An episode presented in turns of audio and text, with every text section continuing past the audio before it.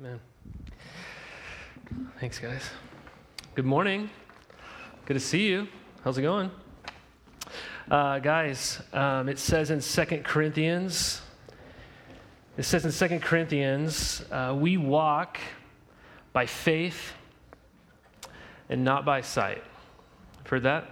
Right? We walk by faith and not by sight. And as I've thought about that this week, and um, as I've thought about Genesis 22, which was just read for us, I've concluded uh, that this truth uh, is probably uh, the most, if not near the very top of truths that you and I tend to ignore here in the West.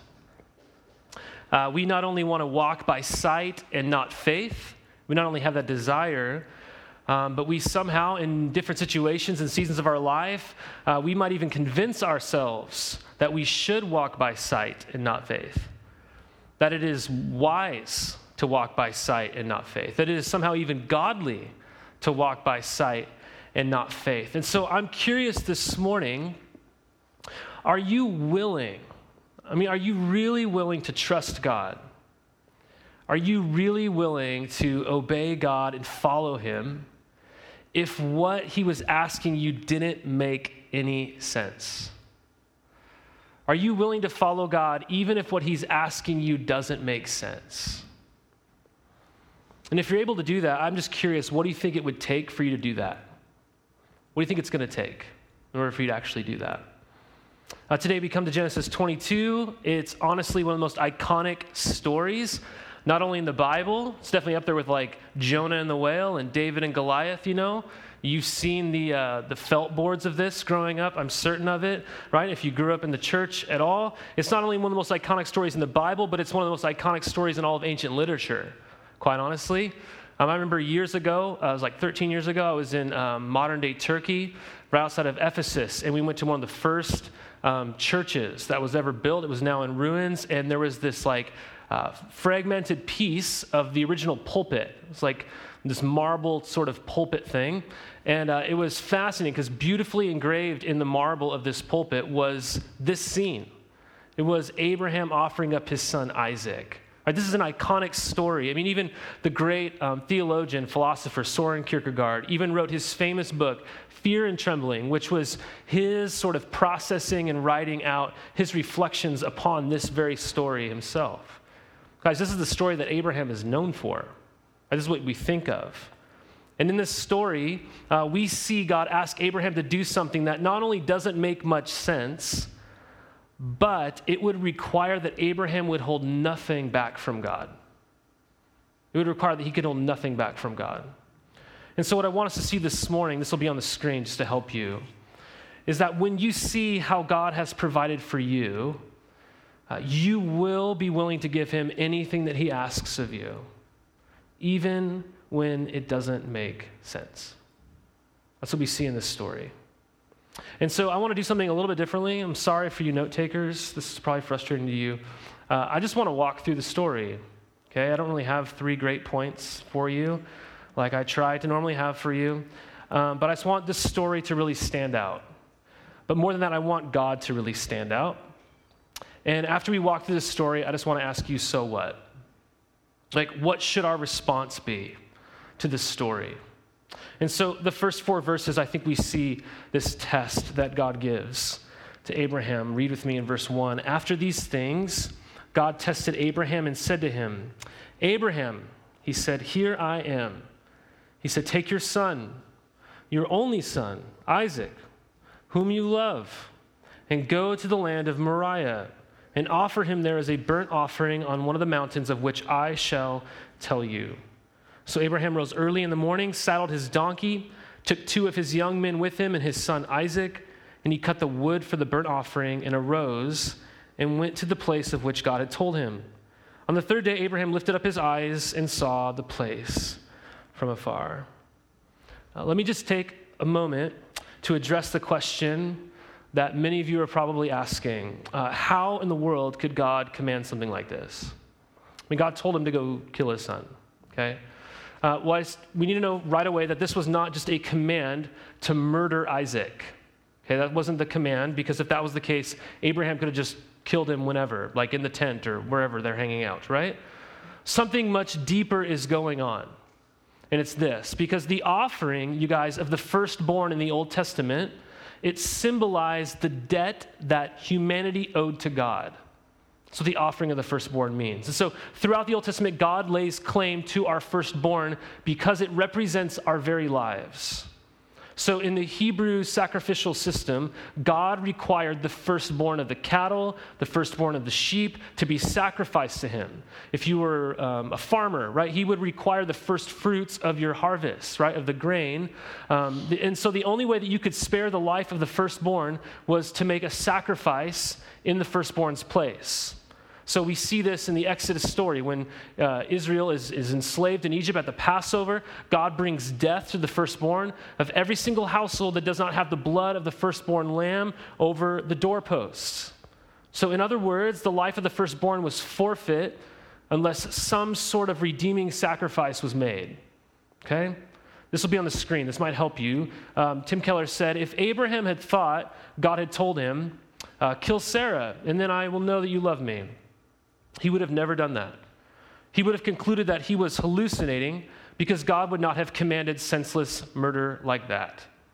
And God would not have said it because it would have been murder. But when God said, offer Isaac, Abraham knew exactly what that meant the firstborn.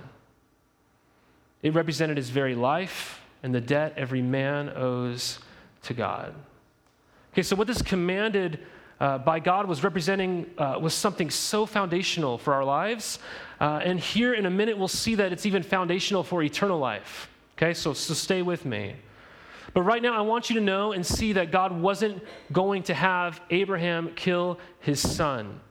We know that the Bible celebrates life, uh, from the unborn to every person in life. So, killing people, killing children is detestable in the eyes of God. He says not to murder, He gives that command. And so, we get a tip here that this is the case right away because the writer of Genesis relieves us a little bit uh, from the outset of the story because it says what in the very first line? God tested Abraham.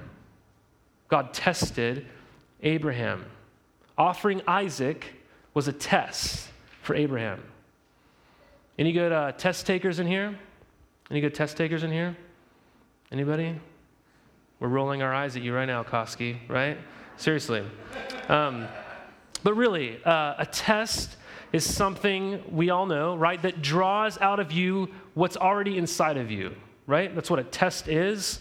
Uh, it doesn't give you new information. You don't learn things in a test, right? It shows someone else, like your teacher, your professor, or yourself. It shows these people, everybody around you, what you've already done with the information that you have, right? That's what a test is that we're aware of. Guys, but God's tests are actually really different. Because God's tests don't just reveal what's inside of you, God's tests reveal something about God. God's tests always reveal who He is, what's inside of Him. And we have a really good example of this, okay? Uh, a great example in Exodus chapter 16. So God's people have just been led out of slavery in Egypt. They're wandering in the wilderness. They're wondering how they're going to survive. And God says, I will provide for you daily food from heaven. I'm going to call it manna, right? Which manna means what is it? And God says, I will provide for you daily manna. And so, what you'll do is you'll walk outside miraculously. There'll be this food on the ground. I want you to go out and, and to gather up for yourself the food you need just for that day. If you hoard more than that because you're worried I'm not going to provide for you, that'll spoil. Okay? So God does this. This is how God provides for them. And in, in chapter 16 of, uh, verse 4 of chapter 16 in Exodus, it says this God did this to test Israel. That's what it says. The test was would they walk in obedience to God? Would they believe that God would provide? Or would they not trust in God to provide for their needs the following day and just hoard more and see it spoil? And so those who were faithful, guys, they not only proved they were faithful by leaving their tent and gathering just what they needed for the day, they not only proved that they were faithful, but in the process of daily proving that they were faithful, they learned daily that God was faithful. Every day they walked out and they learned God is faithful. He provided again. The test always revealed something about God. They learned about God and they learned who they were. Something similar is happening here with Abraham. This test was meant to draw out of him whether or not he was faithful, whether or not he could and would follow God, even when it didn't make sense. Right? But more than this, this was a test to prove that God was faithful. That's what's happening here. So God is, is testing Abraham. And just as an aside, I was thinking about this this week. I think some of us, myself included, I was thinking, I was like, man, I really need a category for testing in my life. We need this category that God does test us at times when we're walking with God. So, nonetheless, God is testing Abraham, but God even gives him the command to go, and Abraham responds right away with, Here am I. Here am I. Here am I is not Hebrew for hello, how's it going? Like, good to see you, God. That's not what this means. This is actually a way of saying, I stand ready for your command. That's what this means. It's a statement of surrender. Abraham, before he's even told what to do, he's saying, I'm surrendered to God. He's being tested. Yet he doesn't know that he is. We know that he is. He doesn't know that he is. He doesn't have that benefit like you and I do. So there's this real great tension in this story because it's a horrific request. It's, it's really hard to stomach. It doesn't make sense. It's confusing. Guys, this is a difficult story to ponder because one of life's greatest pains in life is, is losing a child. Parents will tell you that this is one of the worst thoughts that they could have. I'm sure it's true for Abraham. I mean, Isaac is described here many times as his only son, who he loves. It says, who you love. I'm sure that when Abraham received this command, he would have thought, man, I'd rather offer myself than have to offer my son. And you see this here. There's a reference to Isaac being described as the son 10 times in the story. In these 19 verses, there's a description of Isaac being the son 10 times, and three times it says, Your only son. So the repetition of this just compiles a sense of grief and sadness for Abraham. I mean, it was, it was honestly quite difficult to even like process this this week, even as a parent, because I mean, we, we know we cherish our children, we love them. Let me just say if, if you were older like Abraham and Sarah, and this was your only son, I'm sure it would prove to be the case all the more. I mean, Isaac was it for these two. He was it. Right? They weren't having more kids. They had no more kids to, to fall back on. But more than that, Isaac was more than a son. He was the son of promise. Right? He was the one who, through him, redemption and, and salvation would come for God's people. That was the promise. So on the altar, Abraham, you guys, he had to lay down his son, but he also had to lay down his hope. He had to lay down his future and the hope of the world, quite honestly. And so you and I are meant to feel the tension and the pain of this. And we get this even more so if you, if you see what's happening here because the story really slows down starting in verse 2. The descriptions increase. It's causing you to slow down. And you get to verse 3, and the pace just slams to a crawl. We see the faithful yet painful faith of Abraham. It says he rose early in the morning and he just started preparing for the journey. He didn't delay. He didn't gather up all of his friends and say, That's what I think I heard from God. Like, what do you think? Think this is a good idea? Think it's a bad idea?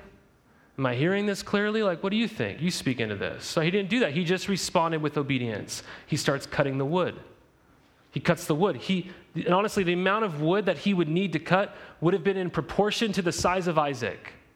That's the amount of wood he would need. And Isaac, scholars say, would have been about 15 years old at this time. So just think every single blow of the axe would have been a blow to the heart of Abraham as he's doing this.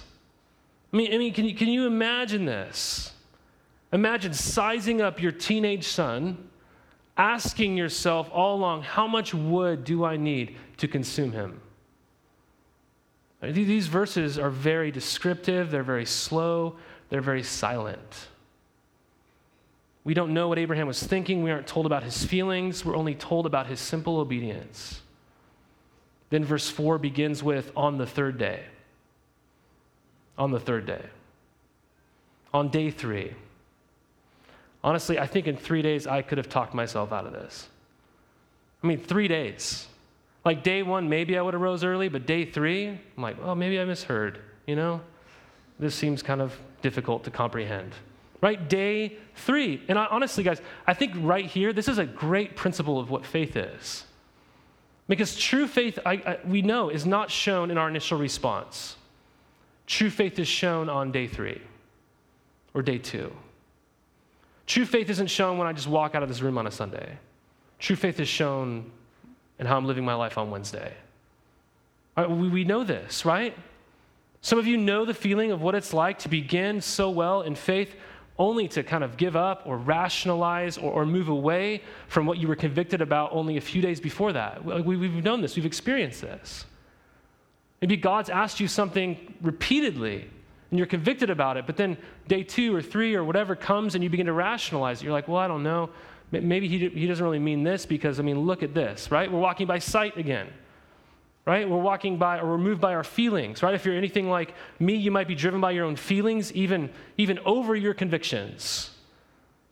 But quite honestly, as I was even confronted this week, we might see that how we feel about doing the will of God is quite honestly, it's irrelevant. So we see here in the life of Abraham, our feelings, guys, do not equal the voice of God. I mean, certainly we hope that they will overlap. Certainly we hope that there's going to be times where we're following God and we have this strong desire to do so, but it's not out of question that we would have to follow God and it would go against how we're feeling in the moment. I can't imagine that Abraham is like really desiring to do this. But yet, it, his, his emotions don't dominate him. Our, our feelings don't, don't determine whether or not God is saying this or not. They're not the trump card. Because true faith is shown on the third day. And we see this with Abraham. God called him. Abraham said, Yes, Lord. There was no arguing, there was no deliberation. God is not a used car, car salesman uh, to Abraham, right? We, he doesn't barter with God. He doesn't talk God down. He doesn't speak, uh, you know, he just speaks. Abraham obeys, and we trust him. That's what we do. That's what, followers of Jesus do. We hear God and we obey God. That's, that's, the, that's the call. This event shows, guys, Abraham's simple obedience.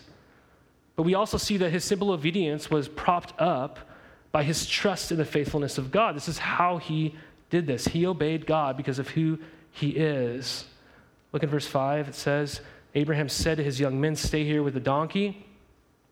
I and the boy will go over there and worship and come again to you. And Abraham took the wood of the burnt offering and laid it on Isaac his son. And he took in his hand the fire and the knife, so they went both of them together. And Isaac said to his father Abraham, My father. And he said, Here I am, my son. He said, Behold the fire and the wood, but where is the lamb for a burnt offering? Abraham said, God will provide for himself the lamb for a burnt offering, my son. So they went both of them together. When they came to the place of which God had told them, Abraham built the altar there, laid the wood in order, and bound Isaac his son, and laid him on the altar on top of the wood. Isaac's 15. This had to be Isaac's willingness, quite honestly. I'm sure Isaac, a 15 year old, could take out a 100 year old frail man, right? Then Abraham reached out his hand, took the knife to slaughter his son. Uh, so I'm curious, how does Abraham sustain his faithfulness over the course of three days? How does he do that? When life doesn't make sense, how do you stay on the path? I mean, look at this guy. Verse 5, he tells the other two guys that he brings with him, Stay here. We're going to go over there and worship, and we're going to come again to you. That's what he says. Then we see the all too painful question of Isaac in verse 7 Daddy, where's the lamb? Oh, don't worry, son. Uh, God will provide the lamb for himself. Why, why is Abraham so confident? Was this just wishful thinking? Was he lying? Uh, did he think, oh, God loves me so much, he would not allow bad things to happen to me? God loves me that much. What is the source of Abraham's confidence? When life didn't make sense, when the silence was sinking in, how did Abraham get through it? What was Abraham's anchor? Meaning the thing that he returned to again and again and again to keep him grounded, to make sense of things, to keep him going. What did he do? Well, quite honestly, we know what he did. He believed in the promises of God, he believed in the word of God. He remembered Genesis 18, 19, right before this, how God said to him, I have chosen Isaac so that the Lord may bring to Abraham what he has promised him. He said, I have chosen Isaac so I will bring all this blessing I've promised you to you. He's like, I remember that.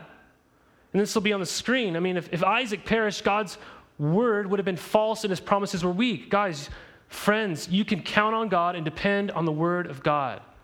And we see that Abraham learned how to do this, even when life was confusing.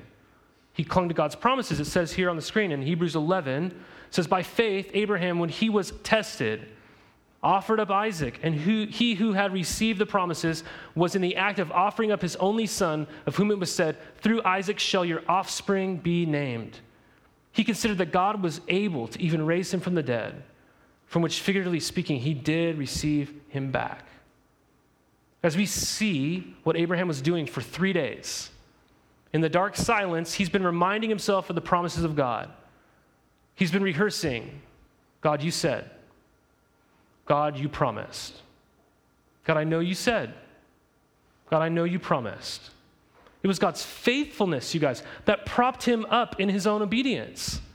This is what it was. This was his anger. This was his source for strength. Guys, what drove Abraham up the mountain not was the strength of his character. It wasn't that Abraham was saying, I can do this, I can do this, I'm awesome. It wasn't him.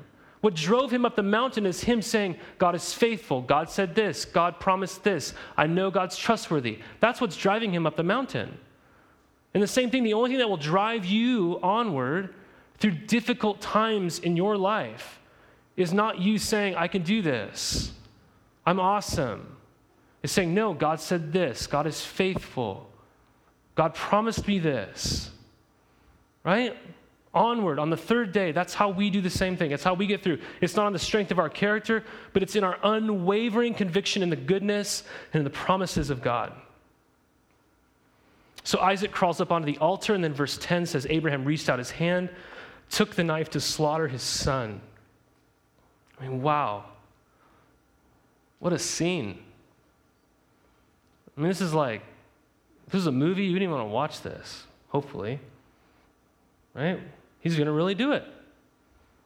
He's like really going to follow through. But wait, verse 11. The angel of the Lord called to him from heaven, said, Abraham, Abraham. And he says, Here I am. I'm surrendered.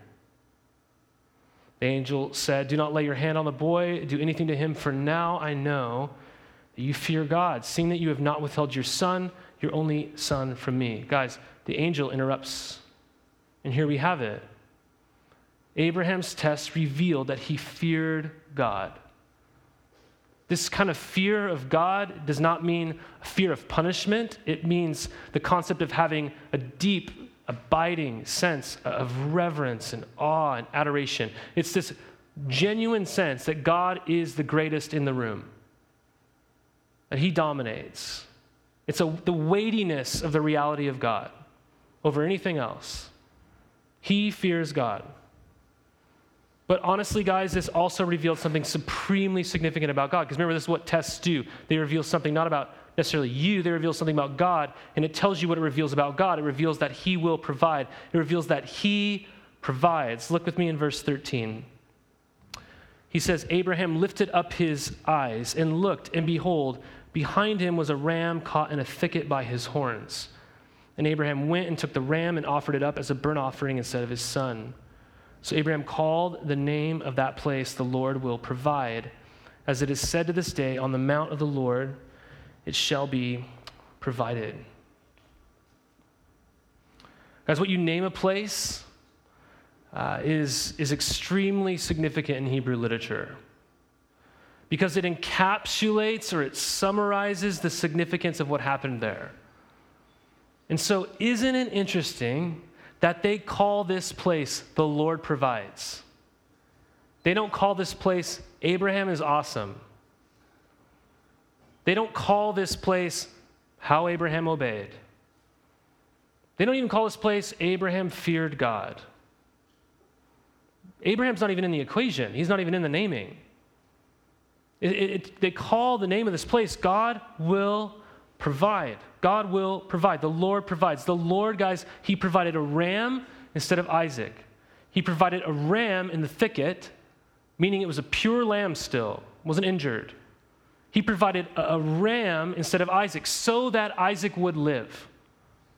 He provided a ram so that Isaac would live. God's provision of the ram is not just a turning point in our story, you guys, it is actually the centerpiece of the story. Because Abraham's faith is an excellent model to follow, certainly. His obedience is remarkable, and we can draw valuable lessons from his life. However, the original reader of this story, the original reader of the Pentateuch, the first five books of the Bible, they would have identified most not with Abraham's faith, but they would have identified most with the salvation of Isaac. Why? Because as descendants from Abraham and Isaac, they would have been keenly aware that God's provision of the ram is what enabled them to actually be a people. It's what enabled them to live in the land of promise and to receive the bountiful blessings of the offspring of Abraham. So if there was no Isaac, then there would be no Israel. The salvation is the focus of our text. It's further supported, honestly, by the conclusion of our text. The previous promises that God has made to Abraham that we've seen throughout the course of the summer so far have all centered around Abraham. But here, when God reiterates his covenant, the renewal of the covenant here, it's all future focused. It's no longer really about Abraham. It's about the future, it's about the offspring. Read with me in verse 17. The angel says, I will surely bless you. I will surely multiply your offspring as the stars of heaven and as the sand that is on the seashore, and your offspring shall possess the gates of his enemy. And in your offspring shall all the nations of the earth be blessed, because you have obeyed my voice. He says, Not in you, but in your offspring. All those blessings, guys, were hanging in the balance when Isaac was laying on the altar. But God provided the ram so that Isaac, so that Israel, so that the people of God, so that many of you in this room would be blessed. See, it's in God's provision of this ram that he reveals something awesome. I mean, in the true sense of the word awesome and amazing in the true sense of the word amazing, not in the way that I use the word. In the true sense of the word amazing, he reveals something amazing and awesome about himself. He reveals that he can be trusted to provide for the redemption of his people. And if he could be trusted to provide for that, then he can be trusted to provide for anything. Guys, this is like the climax of the story, but in all actuality, Genesis 22 has this significant anticlimax to it. Because we're like, where was the lamb? Right? Abraham said God was going to provide a lamb for himself. See, God's provision for the redemption of his people, guys, it actually reaches the ultimate climax. Genesis 22 reaches its ultimate climax in the New Testament. Because we see centuries later that another son, who was born of a miraculous birth, another one and only son, guys, who the Father loved, he too would walk up a mountain carrying heavy beams of wood. And again, that son would willingly crawl on top of the wood. He would willingly be bound on that wood. But this time, however, you guys, the knife would not be stopped in midair, but it would slash straight through the heart of Jesus, the eternal Son of God. John 3:16, we famous, right? I mean everybody seems to know this verse, but it's well known for a reason. John picks up on this. He says, For God so loved the world that he gave his only son. That's the term in our Genesis 22 passage. That whoever believes in Jesus will not perish like Isaac, right? Will not die, should not die, but what? Live. But not just live, live eternally, live and never die. John's gospel, guys, is alluding to Genesis 22. So the lamb, Abraham said God would provide in verse 8. Remember that lamb that never came? Right? He, he said God's going to provide a, a lamb, but what happened? God gave a ram. God didn't give a lamb, God gave a ram. So where's the lamb? We only have a ram here. Where's the lamb? The lamb that Abraham said God would provide, the provision that the people of God always looked forward to. Verse 14 says, On the mount of the Lord it shall be provided. God's people hung on to this for centuries. On the mount of the Lord it shall be provided. Where's this lamb? That lamb is Jesus. He's the ultimate fulfillment of God's provision of the salvation for his people. That's why when Jesus shows up on the scene in the Gospels and he goes out to the river by John the Baptist, how does John the Baptist introduce Jesus? He says, What? Behold the what? Lamb of God who comes to what? Take away the sins of the world. Guys, because Jesus died on the cross in our place, we have life. As the ram was the substitute for Isaac, Jesus is our substitute.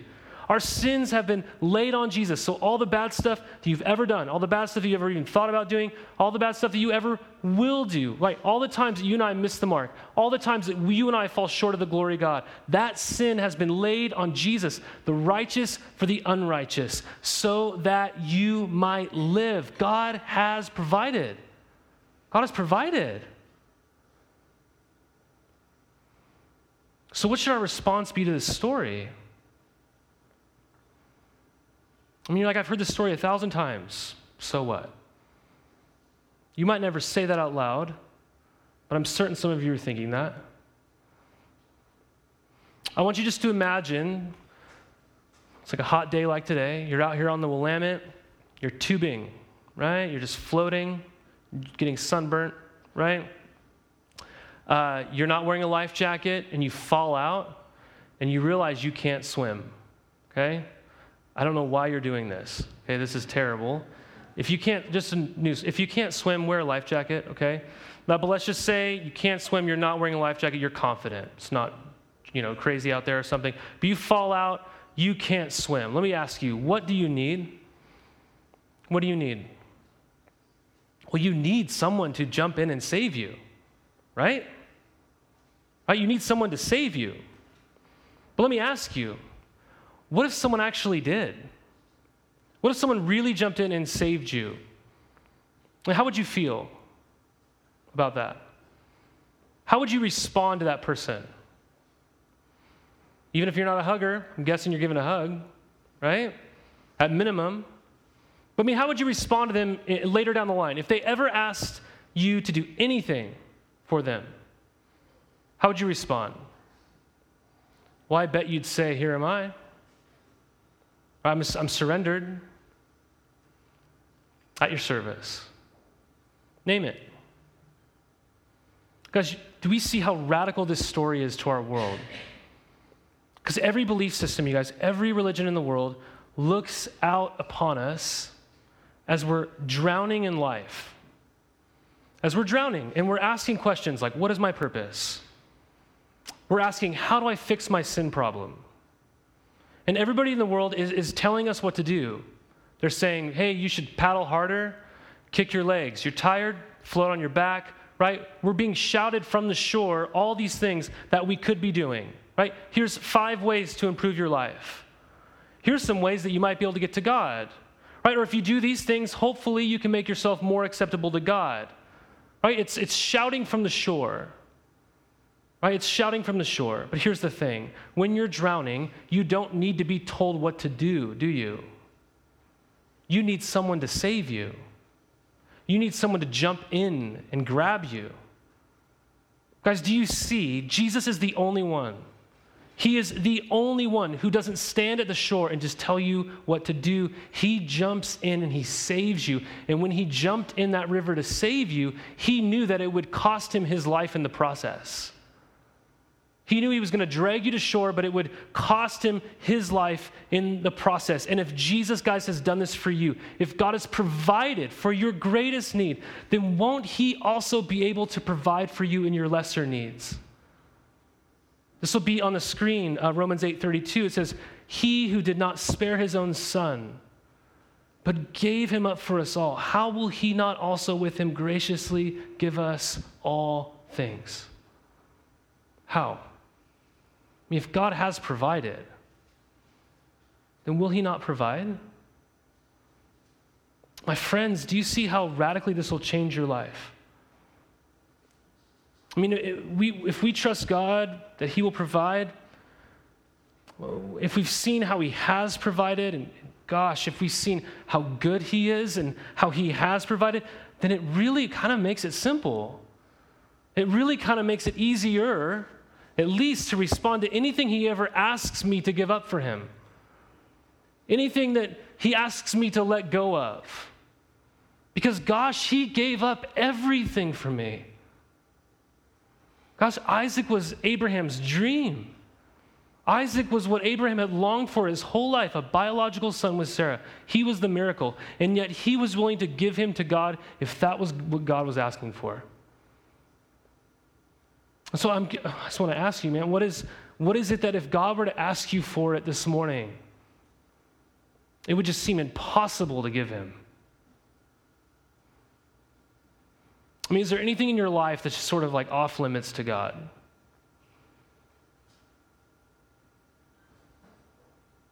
What's off limits? Is there anything that's too important? It's too ultimate. It's too precious. That if God were just to say, release that, you would say, uh uh-uh. uh You can have this though, but not that. I mean, maybe it is your, your finances. And you feel conviction to be more generous on day one, but then day two or three comes and you're like rationalizing everything. You're like, well, man, it wouldn't be wise of me. But we're not trusting God to provide. Maybe it's your future. God's calling you down a different path. God's calling you overseas. I don't know. But it's not what you dreamt up for yourself your whole life. Maybe it's comfort. Like, well, this is how I always get my release. God's saying, What if you gave that up? And you're like, Well, I don't know how I'd ever get comfort. He's like, Well, how about you try me? What if he's just asking for your mornings? You're like, Well, I don't know. I'd have to give up my evenings, right? What if he's asking for your evenings? Maybe it's your free time. Maybe it's your schedule. Maybe it's your image. You're trying so hard to fit in, right? Maybe it's control or your perceived control over life. Maybe it's control over kids, whatever it is. Maybe it's your reputation, it's your platform. Maybe it's your, your feelings. I don't, I don't even know. You know.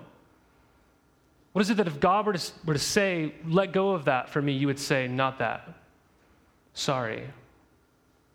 So, be on the screen, Abraham Kuyper famously said, There is not a square inch in the whole domain of our human existence over which Christ, who is sovereign over all, does not cry, Mine.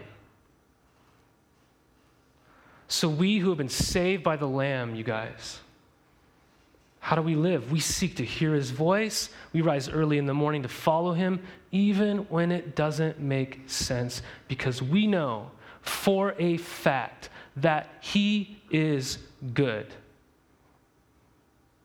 How do we know that? Because He's provided. He is really provided.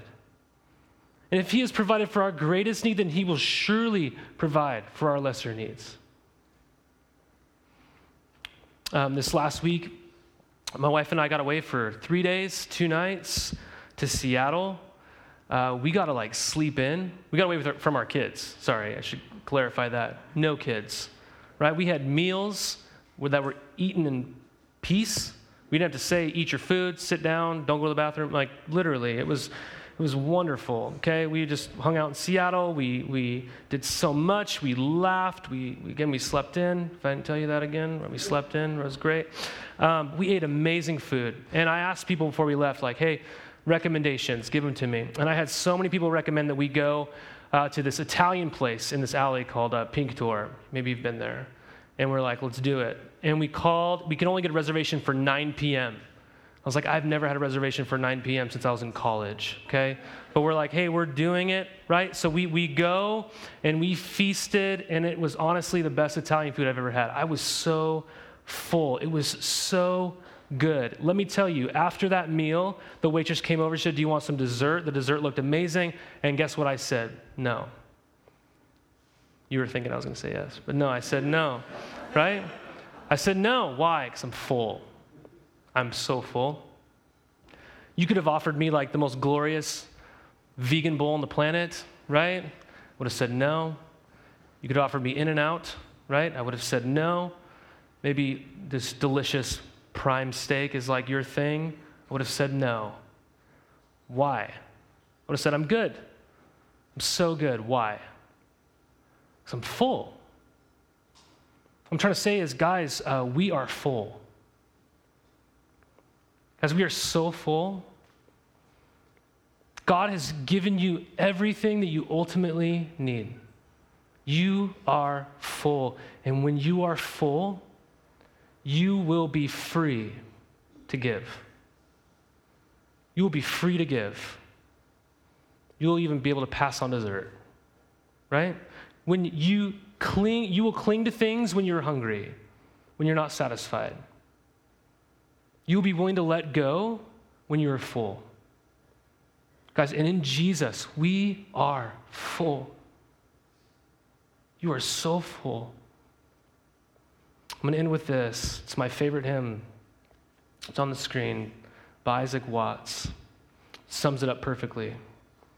Uh, when I survey the wondrous cross on which the Prince of Glory died, my richest gain I count but loss and poor contempt on all my pride. See, look, behold, from his hands, his head, his feet, sorrow and love flow mingled down. Did e'er such love and sorrow meet, or thorns compose so rich a crown? Were the whole realm of nature mine, that were a present far too small. Love so amazing, so divine, demands my soul, my life, my all. He says, Man, when I look at the cross, when I survey the cross, the lamb that God would provide for himself, when I sit there and I look at the cross and I see how God has provided, he says, if I had everything in the world, were the whole realm of nature mine, if I had everything, that would be a present far too small to give to God. Why? Because love's so amazing and divine, like this. It demands my soul, my life, my all. Not demand meaning command, give it to me. Demand meaning deserve. It's natural.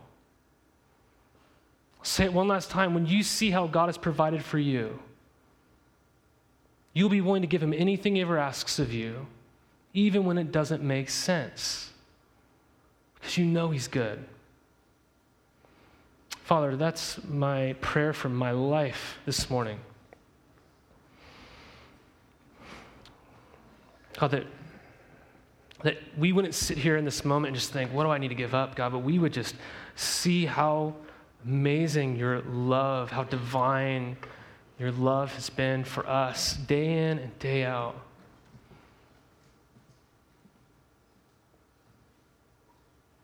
God, that you would just get so big in our lives right now, Jesus. That this story would sink in, that it wouldn't be a distant story, but a very near one right now. Jesus, just get big in our minds, in our hearts. We would see how you've provided for us, God. That we might trust whatever it is right now, God, that any of us in this room are thinking, maybe you won't provide that for me. Maybe we, maybe we just leave this place with greater faith. God, if you wouldn't withhold Jesus from us, may we know and believe that you could give us all things. So, God, I ask you just to move in our time of response now. Move for your glory's sake, for your renown in our lives, in this city, and in this world. In Christ's name, amen. Guys, there's